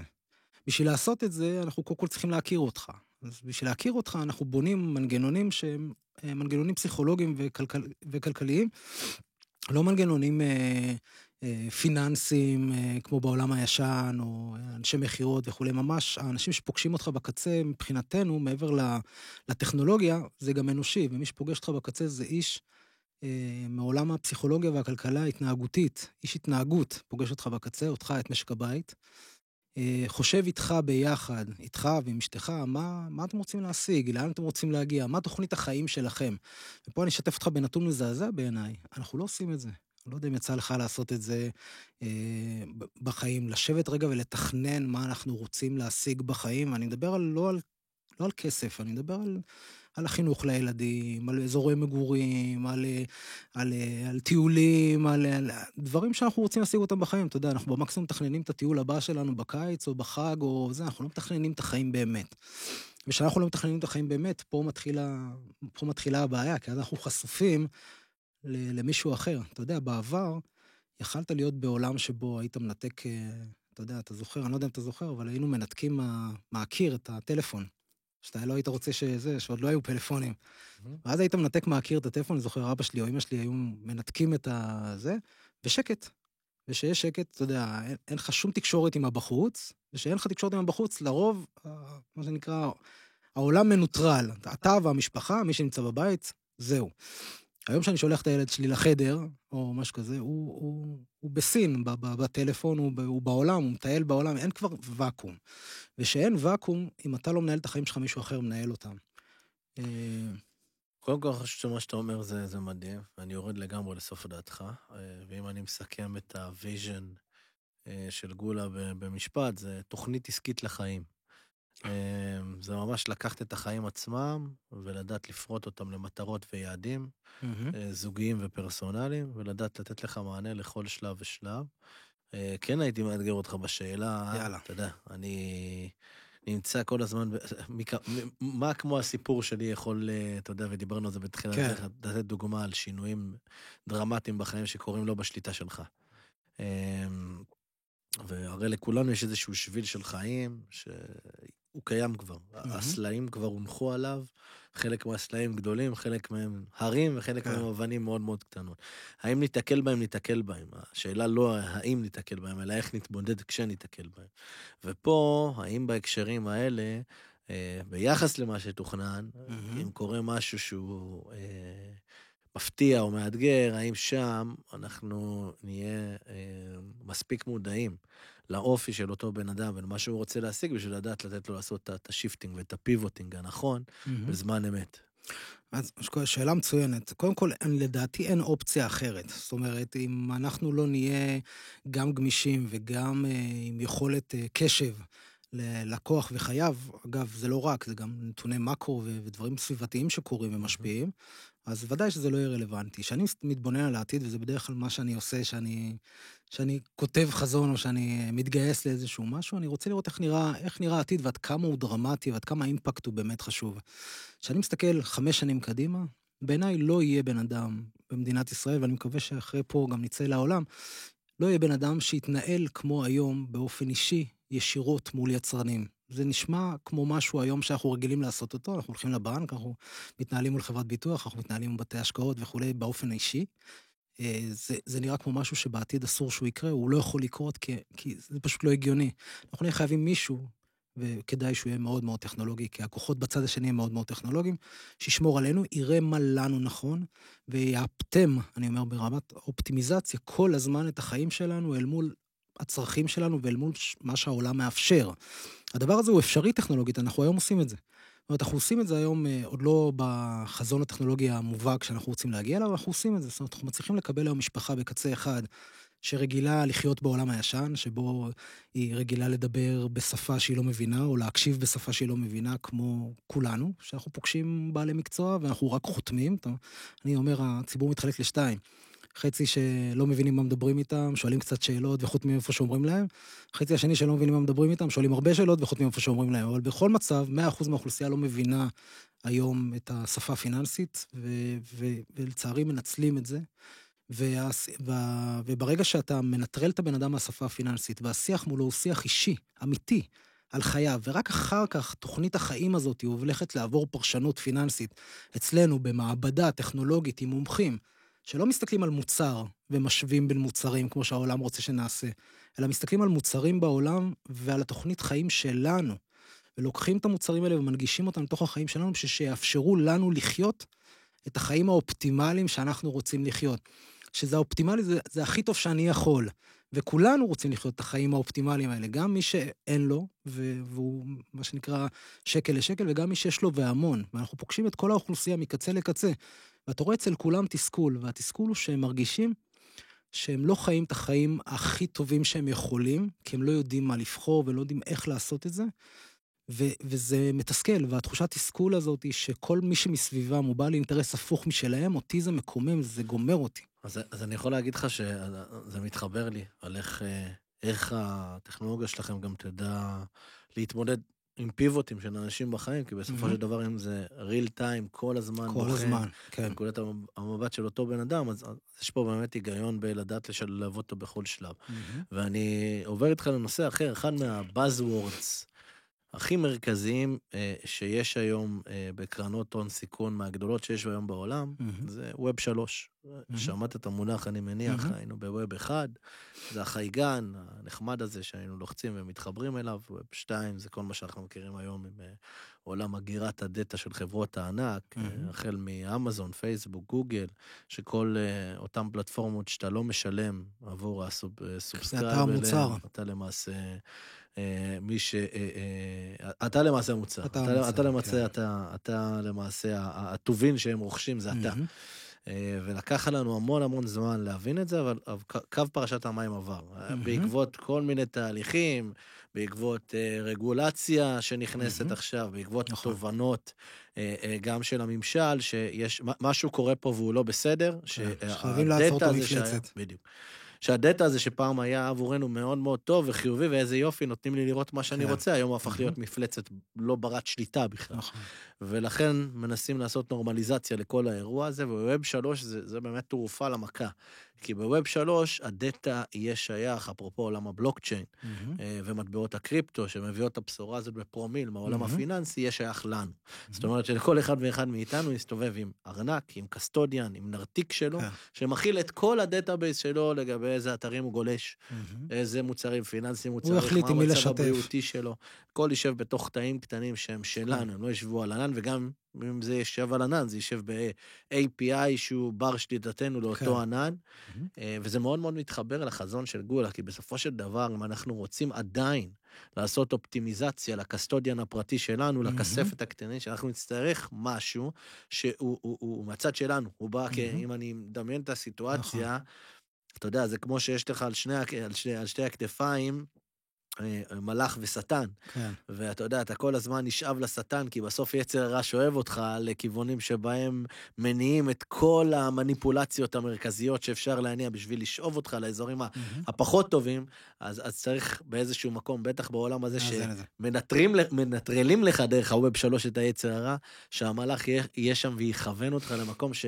עדיין הטכנולוגיה מייצרת אופטימיזציה לרצונות של עצמך, mm-hmm, mm-hmm. אבל בתוך הקסטודיאן הפרטי שלך ובלי אינטרסים של חברות חיצוניות, mm-hmm. אז העולם אה, אה, הולך לכיוון הזה. היום mm-hmm. אני, 20 אחוז מהפורטפוליו של חברות בחמש שנים הקרובות, של, של, של VCs עולמיות, הולכות להיות אה, אה, אה, סביב העולם תוכן הזה של ווב שלוש, וגם בארץ מתחילים להיכנס לזה, וזה משתלב אה, אה, די, די טוב עם, ה, עם החזון שלכם, נהדר אפילו. אני חושב שאין ברירה, אני חושב שאם אני מסתכל על איך שאנחנו מתנהלים היום, זה פשוט מסוכן. ויש פה אשליה ענקית שאני, שאנשים חיים איתה, כולל אני לפני, לפני גאולה, שאני מסוגל. זאת אומרת, אני חי באשליה של מסוגלות, וזו אשליה ענקית של מסוגלות, כי רוצים לתחזק את האשליה הזאת, ובעצם אני לא מסוגל. אין לי שום כלי אמיתי היום לטובתי, משמעותי, שיכול לייצר לי או לעזור לקדם אותי לחיים אופטימליים. זה, וזה, אתה יודע, כשנופל לך האסימון הזה, אתה אומר, בואנה, זה, זה פעם היה קל, אתה יודע, פעם, 50 שנה אחורה, להורים שלנו, היה קל לייצר חיים אופטימליים. אתה יודע, היית קונה גלי, ושושי מהבנק הייתה נותנת לך משכנתה וחיסכון והלוואה, והיה לך קרן פנסיה מהעבודה, וזהו, זה החיים האופטימליים שלך. זאת אומרת, היית מכסה, נכון, זה היה קצת. היית קונה את החמאה ואת המרגרינה ואת החלב, ו... החיים שלך היו מלאים. זה לא היה הרבה, השפע היה נמוך, אבל זה היה מלא. זאת אומרת, זה היה הכי טוב האפשרי שלי. היום אני חי, באות, אנשים חיים באותה תודעה שהם עדיין מסוגלים לשלוט באופטימליות שלהם, שבעצם זה כבר קשקוש אחד גדול, הם לא יכולים. האין סוף אפשרויות בעולם, גם בצרכני וגם בפיננסי, עשרות מיליונים, אם לא מאות מיליוני מכשירים פיננסיים חיים, חיים בעולם, כולם נגישים אליך היום. אתה יכול לבחור במה שאתה רוצה, ואין לך שום כלי לעשות את זה. עכשיו, האבולוציה... הדוגמה הכי טובה לזה זה שיש היום, בסופר פארם, אתה תלך לקנות uh, משחת שיניים, יש לך 27 סוגים שונים של משחות שיניים. למה לעזאזל יש 27 סוגים שונים של משחות שיניים?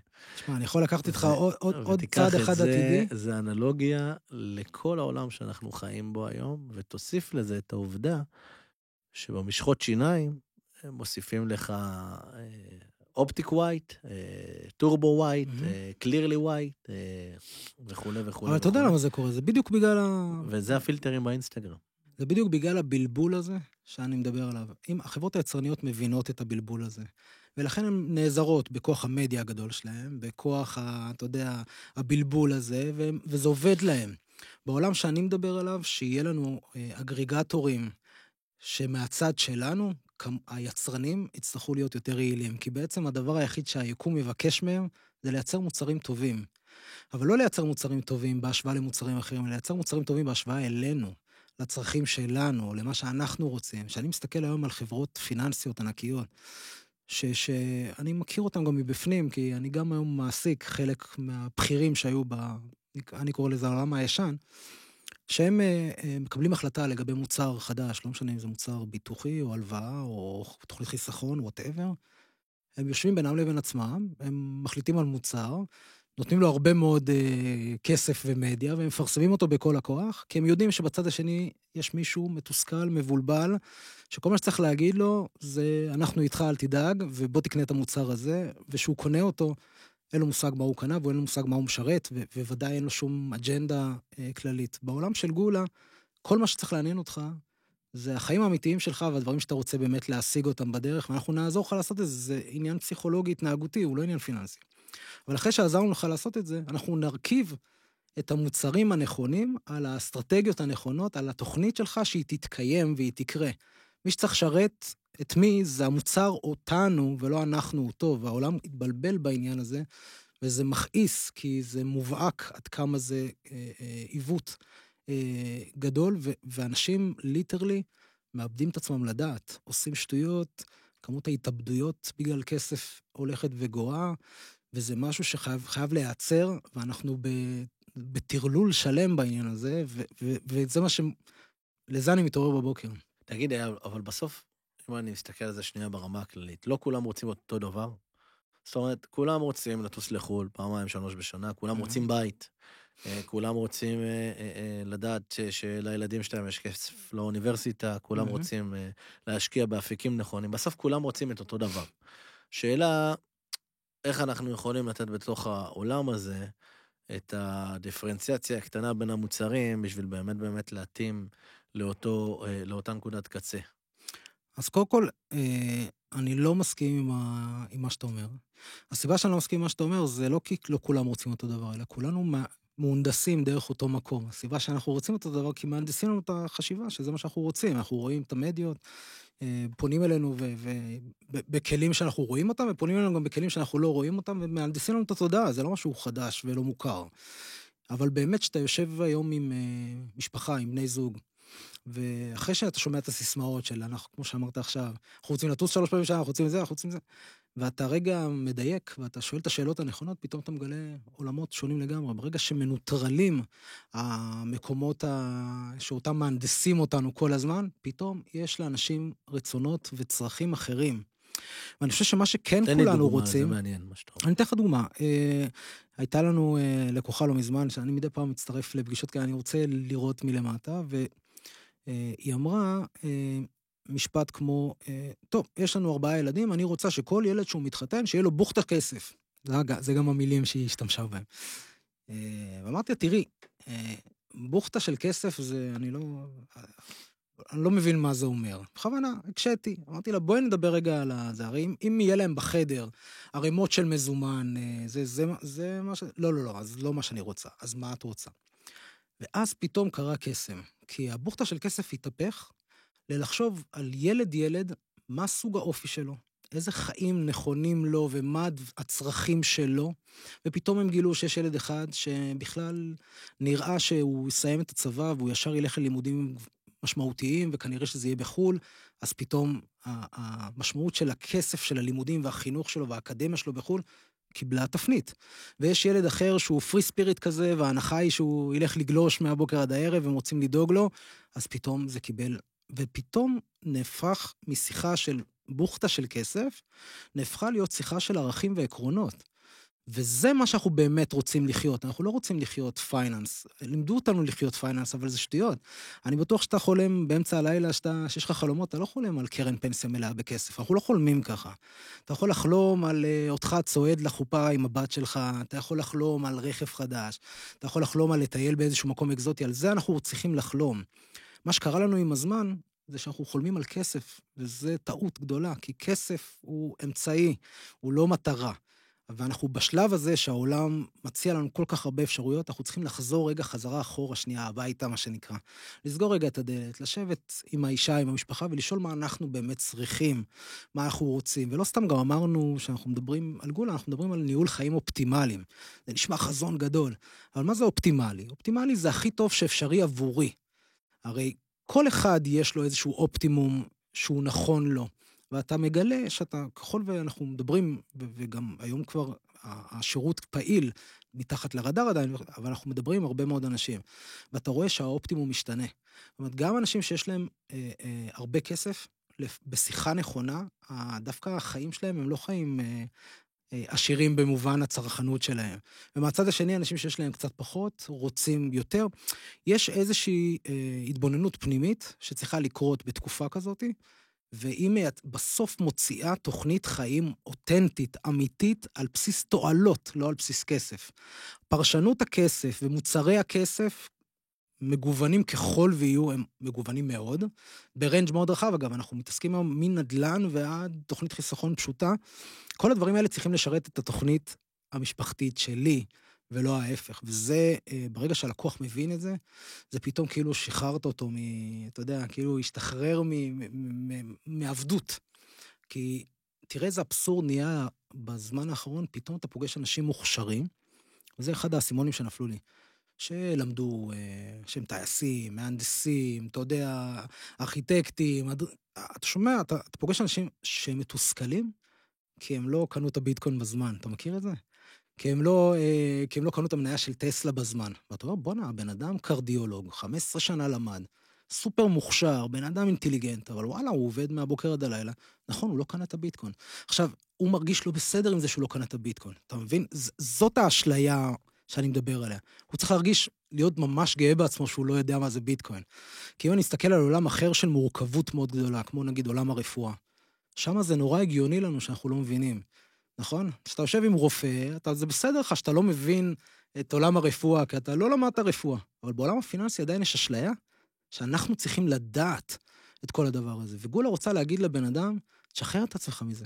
אתה לא אמור לדעת. זה, אני חושב, אחד מהתובנות הכי מרכזיות שהן בווטרפול של השיחה שלנו מביאים אותנו לנקודה הזאת. אני חושב שכמות הידע אה, שנדרשת בתחומים מגוונים היום בשביל באמת להשקיע חכם, היא בלתי ניתנת להשגה בלייפטיים. זאת אומרת, אני חושב שגם וורן באפט הגדול, יש תחומים מסוימים שאין לו את היכולת לדעת בצורה מקצועית לאן החברה תגיע. הוא, הוא יודע עקרונות. אי אפשר.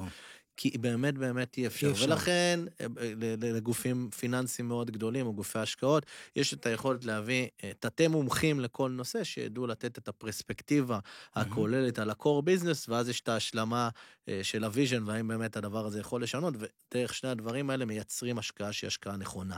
ובאמת אני חושב שלרמת הפרסון, הפרסונה הפשוטה, שיש בית, משפחה, ילדים, אין באמת את היכולת לעשות את ה... א', את הגיוון. בתיק ההשקעות, שהוא מגיע מידע mm-hmm. מבוסס עמוק, ודבר שני, אין אפשרות אה, לא להיות מתוסכל בתוך עולם כזה שיש לך אפשרות, אפשרויות בלתי נגמרות ואתה כל הזמן בפומו. אתה נכון. כל הזמן מפחד שיש מה שלא תפסת, ואולי לא, לא, לא, לא תפסתי את, ה, את האיתריום בזמן, ואולי לא תפסתי את המטבע כן, הבא שיש... אבל זה אפילו, זיו, זה אפילו יותר חכם מזה, כי אותנו מלמדים להסתכל על העולם בסגמנטציה כזאת שהיא לא נכונה לנו. אנחנו הרי שאנחנו, אם אני אגיד לך, תזכור לי את ענף הפיננסים למשל, אז אתה תגיד לי, יאללה, יש חברות ביטוח, יש בנקים, יש חברות אשראי, יש אה, בתי השקעות. אתה, אתה תדבר בסיגמנטציה שהעולם הישן רוצה שתדבר בה. לנו בחיים שלנו אין צורך בסיגמנטציה הזאת. אנחנו גוף שלם של הרבה מאוד צרכים והרבה מאוד, ודרך. כשאנחנו עושים דרך, בדרך קיימים כל סוגי המוצרים שצריכים בשביל לשרת את הדרך. זאת אומרת, כשאני עושה היום מהלך מ-A ל-B בחיי המשפחה שלי, כי אני רוצה להשיג משהו למשפחה שלי, אני צריך שכל המנגנונים הפיננסיים יפעלו לטובתי. Mm-hmm. זאת אומרת, אני צריך פתרונות ביטוחיים בפנים, אני צריך פתרונות אשראי, אני צריך פתרונות נדל"ן, אני צריך כל הדברים האלה בפנים. לא יכולה להיות סיטואציה שמי שאני אצטרך לדבר איתו ולשוחח איתו בעניין הזה, יהיו 17 גופים שונים, mm-hmm. שיצטרכו כולם ללמוד מי אני ומה אני, לא לחשוב לרצות להעדיף מוצר כזה או מוצר אחר, כי הם מתפרנסים ממנו יותר טוב או פחות טוב. וגולה מסתכלת על זה כ- כ- כ- במקום, בעצם מקום אחד. אני לא רוצה שהלקוח שלי יקבל החלטות אה, סיגמנטליות כאלה או אחרות, כמו בעולם הישן, וזה תקלה גדולה. ואני אגיד לך תקלה אה, גדולה יותר, שמכעיסה אותי מאוד, זה שעדיין החברות הגדולות שמכירות את ה... את הבלבול שלנו, את התסכול שלנו, וגם הן יודעות באמת באמת שאנחנו לא יודעים להבין מה הן אומרות. הן עדיין מדברות איתנו, זאת אומרת, הן עדיין שולחות לנו אה, מסרים דרך המדיה, הן עדיין ש... מספרות לנו על אה, תוצאות שלהן, כאילו אנחנו מבינים להשוות עכשיו. אה, אם אתה שם לב, יש לך היום, as we speak, יש היום איזה ארבעה או חמישה קמפיינים שרצים של חברות השקעות, וזה, כולם מדברים על אותו דבר. כולם אומרים, בחמש שנים האחרונות השגנו את התשואה הטובה ביותר, ולמטה רשומים הרבה מאוד שורות במילים שאתה לא מבין. אה, והם יודעים שאנחנו לא יודעים. ואני מסתכל, אתה יודע, על עולמות מקבילים, נגיד, לא פחות חשובים, כמו נגיד, עולם הרפואה, שאני מאוד אוהב להשתמש בו. ואני מדבר שם על, ו- ו- ויש שם דברים שהם לא פחות חשובים עבורנו, ואתה, כמישהו שעבר פרוצדורה רפואית אחת כזאת או, או יותר, אתה, אתה בטח תבין על מה אני מדבר. דמיין לעצמך שלפני שהלכת לניתוח, היו באים אליך חברות הסכיני ניתוח, והיו אומרות לך, זיו, בוא תבחר, יש סכין גרמנית, יש סכין סינית, יש סכין יפנית, יש סכין כזה, בוא תבחר איזה סכין כדאי לחתוך אותך, תחליט. הרי זו בדיחה, אין לך שום סיכוי, אתה לא מבין בזה, זה לא העולם שלך, וחברות הסכינים כן מבינות שלא כדאי לכוון אליך, למרות שבאים לחתוך אותך. אז פרסומית ווייז, חברות היצרניות של עולם הרפואה, מבינות שהלקוח שלהם הוא הרופאים והבתי חולים, ואלה שמבינים ויכולים להשוות, ואחר כך להתאים אליי. הן לא מחפשות אותי ואותך במדיה. חברות הפיננסים עדיין מחפשות אותנו במדיה, למרות שאין לנו מושג גם. וגם בעולם הרפואה זה משהו שמשפיע עלינו מאוד, אם יחתכו אותנו בסכין הלא נכון, זה מאוד חשוב. אה, אבל גם בעולם הפיננסים אנחנו לא באמת מבינים, ושם זה עדיין מעוות. ואם אתה שואל אותי מה... אה, אה, שאני, שאני חולם על העתיד ועל העולם הזה עם גולה, אני, אני חולם שזה ייפסק. אני חולם שלא יהיו פרסומות יותר כאלה. אני חולם שהבן אדם הסביר יחזור לחיות כמו פעם, שהיו מדברים על חוויות, והיו מדברים על הדברים החשובים באמת, על הילדים, על החינוך, על דברים שמעניינים אותנו באמת, ולא נהיה מתוסכלים יותר מכל השפע האינסופי הזה שהעולם מזמן, ואין לנו באמת סיכוי, אנחנו לא יכולים עליו. אה, וואו, זה מדהים, באמת באמת מדהים לשמוע את זה. אה, אני, אני באמת שם את עצמי במקום שבו אני, אני מנסה לזקק בפרקטיקה את המתודולוגיה ש. שהחברה אה, ושלך בהקשר הזה, אז אם אני, אם אני מפריד את זה לשלוש אונות, אז יש את הבן אדם כפרסונה, את, ה, את היכולת של החברה להבין AI או, או, או מהמם. פסיכולוגיה התנהגותיתית.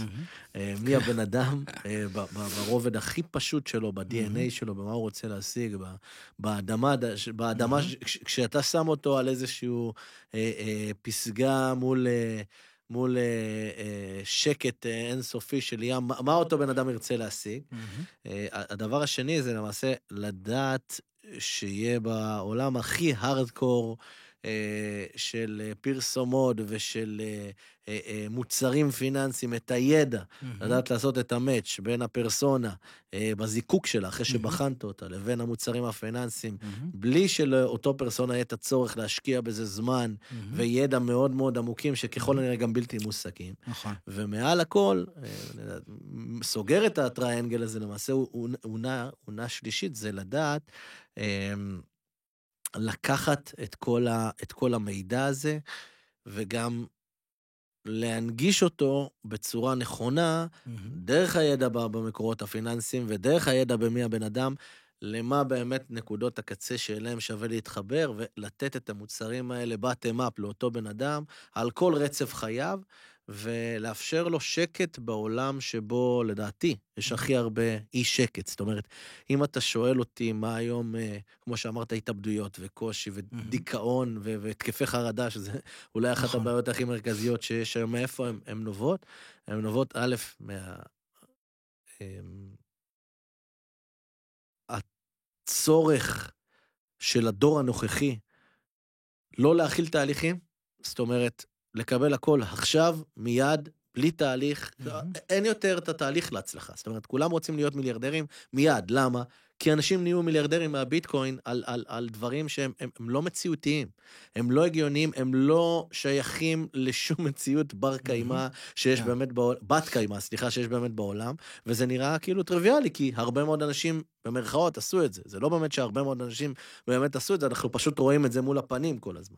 כן. אמ, ו- ו- ו- ובהקשר הזה, היכולת של בן אדם שנייה לנתק את עצמו מה- מהצורך הזה כל הזמן להיות מחובר אה, למידע בשביל להשלים את הפער ולהשלים את המרדף. תחת האשליה שהוא יכול. בדיוק, היא, כן. היא כמעט בלתי אפשרית, וזה לדעתי, דרך שלושת העונות האלה, מה שאתם uh, מביאים לעולם כ- כבשורה, וזה לחלוטין, כשאני מדבר על, ה- על הזיקוק הזה של disruptive innovation, זה מהמם. משהו שבהתחלה קשה לך בכלל להסביר במילים. נכון. אה, וכשאתה יודע שקשה לך בהתחלה להסביר במילים, אז אתה יודע ש- ש- ששם יש רעיון גדול. שיש disruption אמיתי. זה נכון, אני חושב ש... שאתה מסתכל על ה... אה, באמת על, ה... על התשתית הזאת, ובשביל לקיים אותה כמו שצריך, צריך לעשות הרבה דברים נכון בדרך. אה, ואחד הדברים שהכי, אה, נקרא לזה, הכי, הכי דורשות תשומת לב, באמת להוציא אנשים אה, מתוך האדישות או ההדחקה שהם נמצאים בה, שזה די טבעי שהם נמצאים בה, כי הם נמצאים בה כי הם לא יודעים שיש פתרון נכון. אחר, אז, אז, אז באופן טבעי נורא קשה לבן אדם להתנהל בחייו נכון. עם הבנה שהוא נמצא במקום רע, זה, נכון. זה משהו שאנשים לא עושים. המוח יש לו יכולות להדחיק, ומי כמוך יודע, אני רואה את החיוך. נכון. אה, יש לנו יכולות באמת להדחיק, ואם אני אגיד לכל בן אדם, כל בן אדם שאני מדבר איתו, אתה יודע, חברים, אה, אנשים, קולגות, שאני מספר להם על ה... על הפרדוקס הזה שדיברתי איתו, אה, עליך, ש- ש- איתך, ש- שהוא בעצם מזין את התסכול שלנו ואת הטעויות שלנו ואת ההפסדים שלנו כל הזמן, פתאום אנשים אומרים, וואלה, נכון. אבל הוואלה נכון הזה יכול רק לקרות שבן אדם מבין שיש פתרון, כי אם אתה מבין שאין פתרון, אתה תמשיך להדחיק. יותר נוח לך לש- בדיוק, אתה לא רוצה לדעת, שהכל כן, בסדר. שהכל בסדר, ושיש לך באמת סיכוי להצליח בזה, וזה יכול לעבוד, זה מצוין, ורק אם תקרא עכשיו על ה-NFT, זה יהפוך אותך לזה, ורק אם זה, ויש לך... איך אתה יודע ש- שאתה לפני מהפכה בזה? שיש כבר אינפלציה גדולה של קשקשת. אתה נכנס לרשת היום, אין סוף יועצים, כולם מבינים באיזה, כולם יודעים איזה, כולם אומרים לך, תתעורר על החיים שלך, כולם, אתה יודע, אתה... עכשיו, למה זה קורה? כי כולם רוצים ליהנות מהבלבול שלנו. מהמם. הבלבול שלנו עושה כסף לאנשים. כשאנחנו מבולבלים, אנחנו מפזרים, כי אנחנו חושבים שההוא יעזור לנו, והוא יעזור לנו, והוא יעזור לנו. אתה רואה את זה בשוק. כולם באים לאכול מאיתנו כי כשאנחנו מתוסכלים זה עובד להם.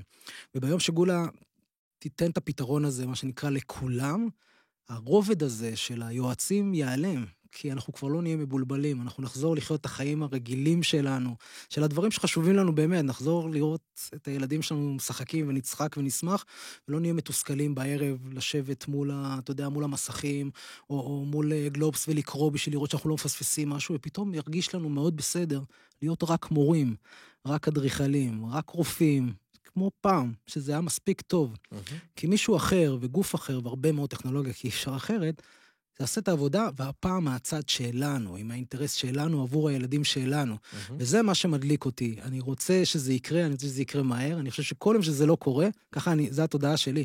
כל יום שזה לא קורה, אנשים נפגעים פה. ואני רוצה שזה ייפסק, כי זה עיוות ענק שחייבים להרוג אותו, לעצור אותו, וכמה שיותר מהר. ואנחנו עובדים קשה בשביל שזה יקרה כמה שיותר מהר. אה, ושאני ואתה נשב עוד אה, שלוש שנים, ביחד, אתה מוזמן לפעם הבאה נעשה את זה באווירה פחות פודקסטאית.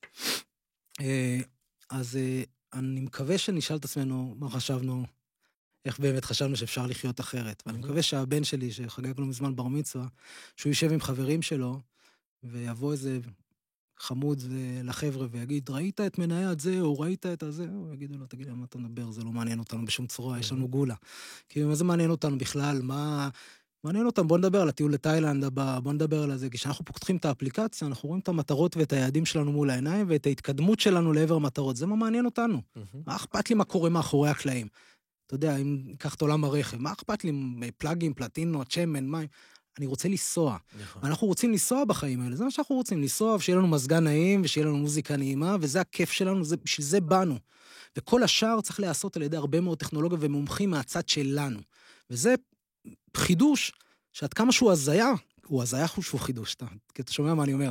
מישהו שרוצה בטובתנו, ויש לו, לו כלים וטכנולוגיה, והוא אשכרה השקיע בשביל לעזור לנו בחיים שלנו. זה חידוש. אתה יודע מתי היה אני אהיה אה, שבע רצון, שזה באמת אה, מה שהחברה מגיעה להביא לעולם, שבן אדם ירצה לשלם לכם הרבה מאוד כסף בשביל להשתמש בשירותים שלכם, ובכוונה אני נוקב בפן הריק הזה של חומר, כי כן. בסופו של דבר אנשים צריכים להבין היום שכל מי שמוכר אינפורמציה, וכל מי שמוכר מידע, וכל מי שמוכר יכולות בחינם, יש אינטרס שמזין את החינם הזה. כן, שהוא בעיקרון בדרך כלל לא לטובתך. נכון, וכשמשהו עולה כסף, אתה יודע מה אתה משלם ואתה יודע מה אתה מקבל. כשהוא לא עולה לך כסף, אתה לא יודע מה אתה משלם, ואתה גם לא יודע מה אתה מקבל. כן. אמ, ואני חושב שפה פה, פה ההבדל הבאמת באמת מהותי, שכמו שפעם בעבר היינו שמים ככה את העתיד הפיננסי שלנו ב, ב, ב, ב, בידיים, במרכאות טובות של המערכת הבנקאית, לפני שהיא עברה את כל הגלגולים שלה, כן. היום, אה, היום במציאות המשתנה, אנחנו צריכים למצוא גוף אחר. שנדע לשים את הביטחונות שלנו ואת העתיד שלנו אה, בידיים שלו ולהתעסק עם, ה, עם באמת באמת מה, ש, מה שהוא העיקר. לא, אני חושב שהיצרנים, שבתפיסת העולם הם מייצרים מוצרים, שזה בסדר, צריך אותם. אגב, נכון, גולה לא באה נכון. לא, לא באה להחליף אותם. נכון. גולה לא רוצה להיות יצרן. בשביל להיות אגריגטור נאמן לקוח, אני אסור לי להיות יצרן. אז אני לא רוצה. אבל כן אני רוצה אותם, שהם יבינו גם שהם יצרנים. ברגע שיצרן מבין שהוא יצרן, הוא משחרר את הלחץ מהלקוח. Mm-hmm. הלקוח צריך שמישהו אחר יעשה את הסינון ויקצור את הקשר עם היצרן. קשר יצרן-לקוח בעולם הזה, זה קשר שצריך להיפסק, ואנחנו רואים את זה אצל הרבה מאוד אגריגטורים. אגב, אחת הדוגמאות הטובות שלאחרונה צומחת מאוד זה וולט. וולט, שאתה יודע, שמספקת לנו את, ה, את האוכל. ב, ב, וולט הצליחה, אני לא יודע אם היא סימנה את זה כמטרה, אבל היא הצליחה לעשות משהו מאוד מעניין. היא הצליחה לתת לי להבין שהברנד מאחורי האוכל שאני אוכל, הוא פחות מעניין אותי, כי אני, הוא טעים לי. מה שהתחיל לקרות בשוק האוכל זה שהרבה מאוד מסעדות קמו ופתחו רק מטבחים.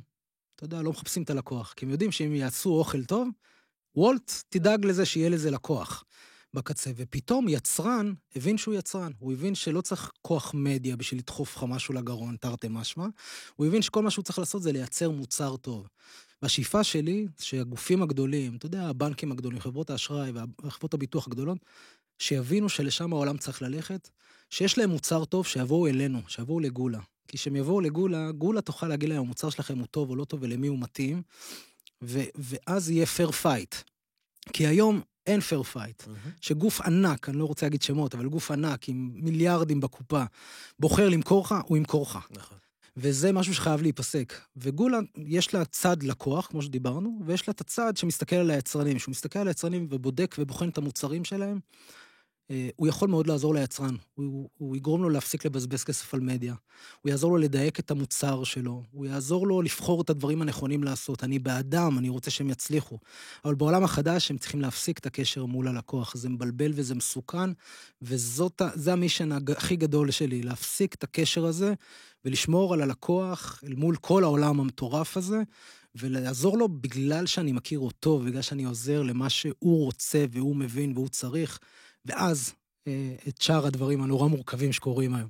אבל זה, זה, זה המישן. מדהים לשמוע, ואני חושב שזו מטרה סופר ראויה, וכמו, אתה יודע, דיברנו בתחילת השיחה על כן. אה, חיבור בין העולם העסקי לחברתי, אז אני רואה מי, אתה יודע, עכשיו מבינים היטב כן. למה כל יום שאתה קם בבוקר לעבוד, אתה קם בבוקר גם לעשות טוב.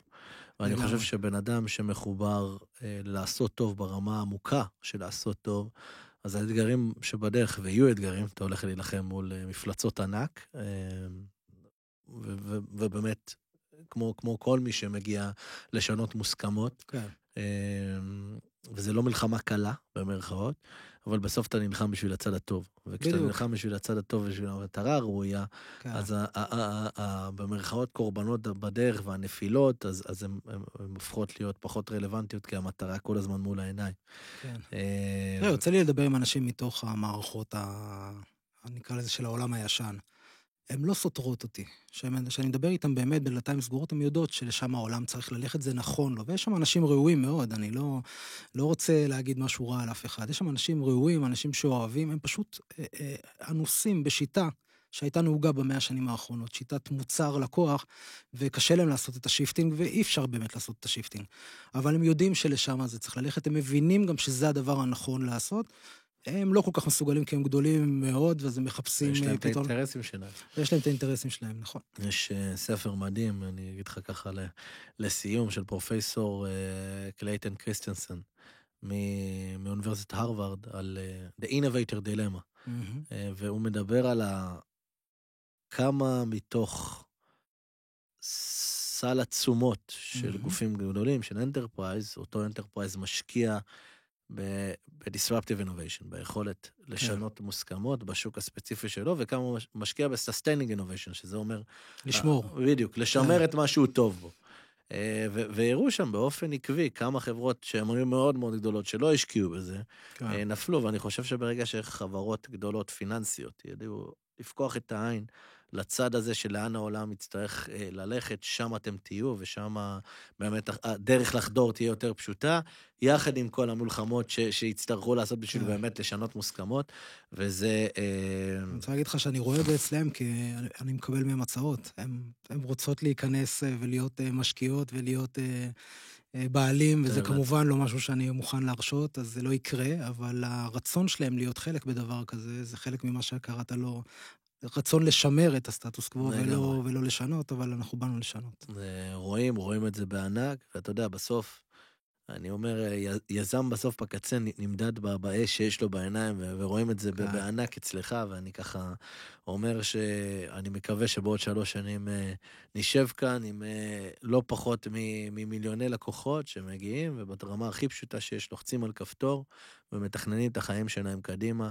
וחיים אה, חיים אופטימליים, שמים- אמיתיים. שמים בצד את כל ה... כן, לגמרי. כן. שמים בצד את כל האונה הזאת בחיים שלנו, של כל הזמן לדעת איך העולם מתנהל פיננסי, לגמרי. אה, ש- שהיא כמעט לא ברת השגה, והיא לוקחת לנו כל כך הרבה זמן ו- ו- ומשאבים כן, שרק ייקחו את הזמן הזה לילדים, לבית ל- פנימה. לילדים, שישקיעו בדברים החשובים באמת. בדיוק. לחיים, אה, כמו נכון. שאמרת.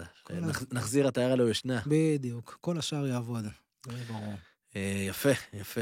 אה, זכות גדולה. לשמוע על, אה, על הדרך המדהימה שלכם. גם לי, היה מאוד מאוד כיף. אני באמת באמת חושב שזה משהו שהוא הוא, הוא, הוא אדיר לשמוע אותו, הוא עושה צמרמורת בגוף, שיש אנשים שתוקפים. את הנושא הזה, והוא באמת באמת גדול מימדים בצורה יוצאת כן. דופן. ואני שמח שאתה שם, אני שמח שהכרנו. וזהו, ושתהיה לכם דרך מדהימה. תודה לך. תודה לך, כיף להכיר אותך. גם לי.